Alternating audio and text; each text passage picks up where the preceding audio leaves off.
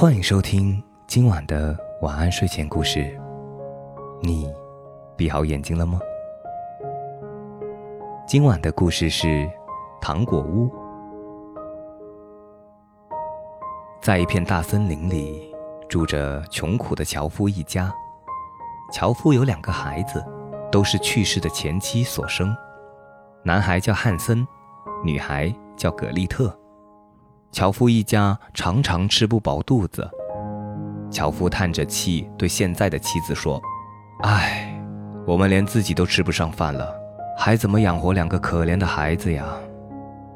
孩子们的继母回答道：“把孩子们带到森林的深处，咱们找个借口先走。他们找不到回家的路，不就可以摆脱他们了吗？”樵夫不忍心这么做。可是因为妻子吵闹不休，只好同意了。这时，两个孩子还没有睡着，他们都听见了继母对父亲说的话。格丽特伤心地哭了起来，汉森安慰她说：“别担心，我会有办法的。”等父母都睡着了，汉森悄悄地溜到外面，捡了许多石子装进了外衣口袋，又回屋睡觉了。天刚蒙蒙亮。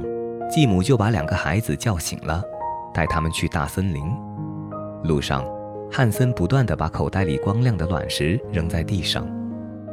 他们来到森林深处，继母和父亲借口说要去砍柴，抛下兄妹二人就偷偷溜走了。汉森和格丽特等了很久，竟渐渐地睡着了。当兄妹俩醒来时，天已经黑了。格丽特哭着说：“现在我们怎么走出森林啊？”汉森安慰他：“等月亮出来了，我们就可以找到回家的路了。”一轮圆月升上了夜空，丢在地上的石子闪闪发亮，为他们指引回家的路。汉森拉着妹妹的手，顺着闪着光亮的石子走了整整一夜。第二天清晨，他们才回到家。过了不久，继母又想把两个孩子扔进大森林。这一次，汉森又想到外面捡石子。可是门被继母锁上了，他们出不去。第二天清晨，继母又带着他们向大森林走去。路上，汉森在口袋里把面包捏碎，不时地把面包屑扔在地上。继母把孩子们带到森林更深的地方，然后和樵夫走了。等月亮爬上树梢，汉森领着小妹妹动身上路了。可是他们怎么也找不到面包屑。原来森林里的鸟早就把面包屑给叼走了。他们走了整整一夜，第二天又走了一天，还是走不出森林。两个人又累又饿。第三天傍晚，两个孩子被一只漂亮的小鸟带到了一座小房子前。他们走进房子，发现小房子是用甜点做成的，房顶盖是蛋糕，窗户则是一层透明的糖。兄妹俩高兴极了，汉森伸手掰下一小块屋顶放进嘴里，格丽特则咯吱咯吱地啃起窗户来。正在这时，房门突然开了，一个老太婆拄着拐杖走了出来。没想到，老太婆不但没有责骂他们，反而把他们领进了屋子，拿出各种糖果给他们吃。然而，这个老太婆的友善都是伪装的，她其实是一个狠毒的巫婆。他专门做了这个糖果屋，就是为了引诱孩子们，等他们进了自己的魔掌，就会把他们煮了吃。第二天清晨，巫婆把汉森关进了马棚里，对格丽特嚷道：“快去给你哥哥做点好吃的，等他长胖了，我要吃掉他。”格丽特伤心极了，可是他只能按照巫婆的命令去做。每天早上，老巫婆都来到小马棚前，喊道：“汉森。”伸出你的手指，让我摸摸，是不是长胖了？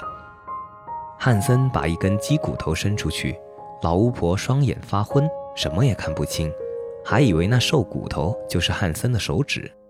四个星期过去了，汉森还是骨瘦如柴。巫婆有些不耐烦了，她喊道：“格丽特，快去提水，明天我就要把汉森吃掉。”格丽特伤心地大哭起来。第二天一大早。格里特就到外面去架锅烧水，老巫婆故意把格里特推到火堆前，让他看看水开了没有。格丽特知道老巫婆没安好心，便对巫婆说：“我不知道怎样才算开了，还是您亲自去看看吧。”老巫婆骂道：“蠢丫头，连这个都不会看！”她走进开水锅，刚一低头去看，就被格丽特猛地推进了滚烫的水中，一会儿就被烫死了。格丽特朝小马棚奔去，他一边打开门，一边喊道：“汉森，我们得救了！老巫婆被烫死了。”汉森从小马棚里跳出来，兄妹俩走进了老巫婆的房子，往口袋里装了许多的珠宝。汉森和格丽特走啊走啊，终于远远地望见了自己的家。他们开始奔跑，冲进屋子，搂住父亲的脖子。自从把孩子们扔进大森林，樵夫没有一刻快活过，他的妻子也死了。两个孩子把珠宝拿了出来，一切苦难都结束了。他们愉快地生活在一起。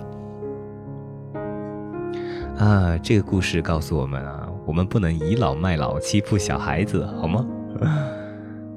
好了，今晚的故事就讲到这里。我是大吉，一个普通话说的还不错的广东人。晚安，好梦。